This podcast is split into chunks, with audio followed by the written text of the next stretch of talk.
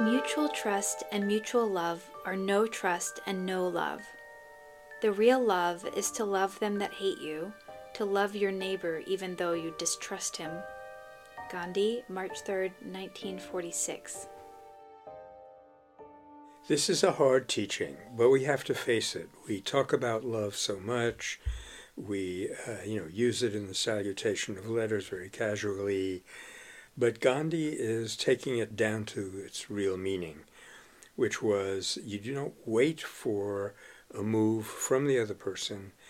You offer what you feel that other person needs, and then even if they don't reciprocate, you stand by your attitude.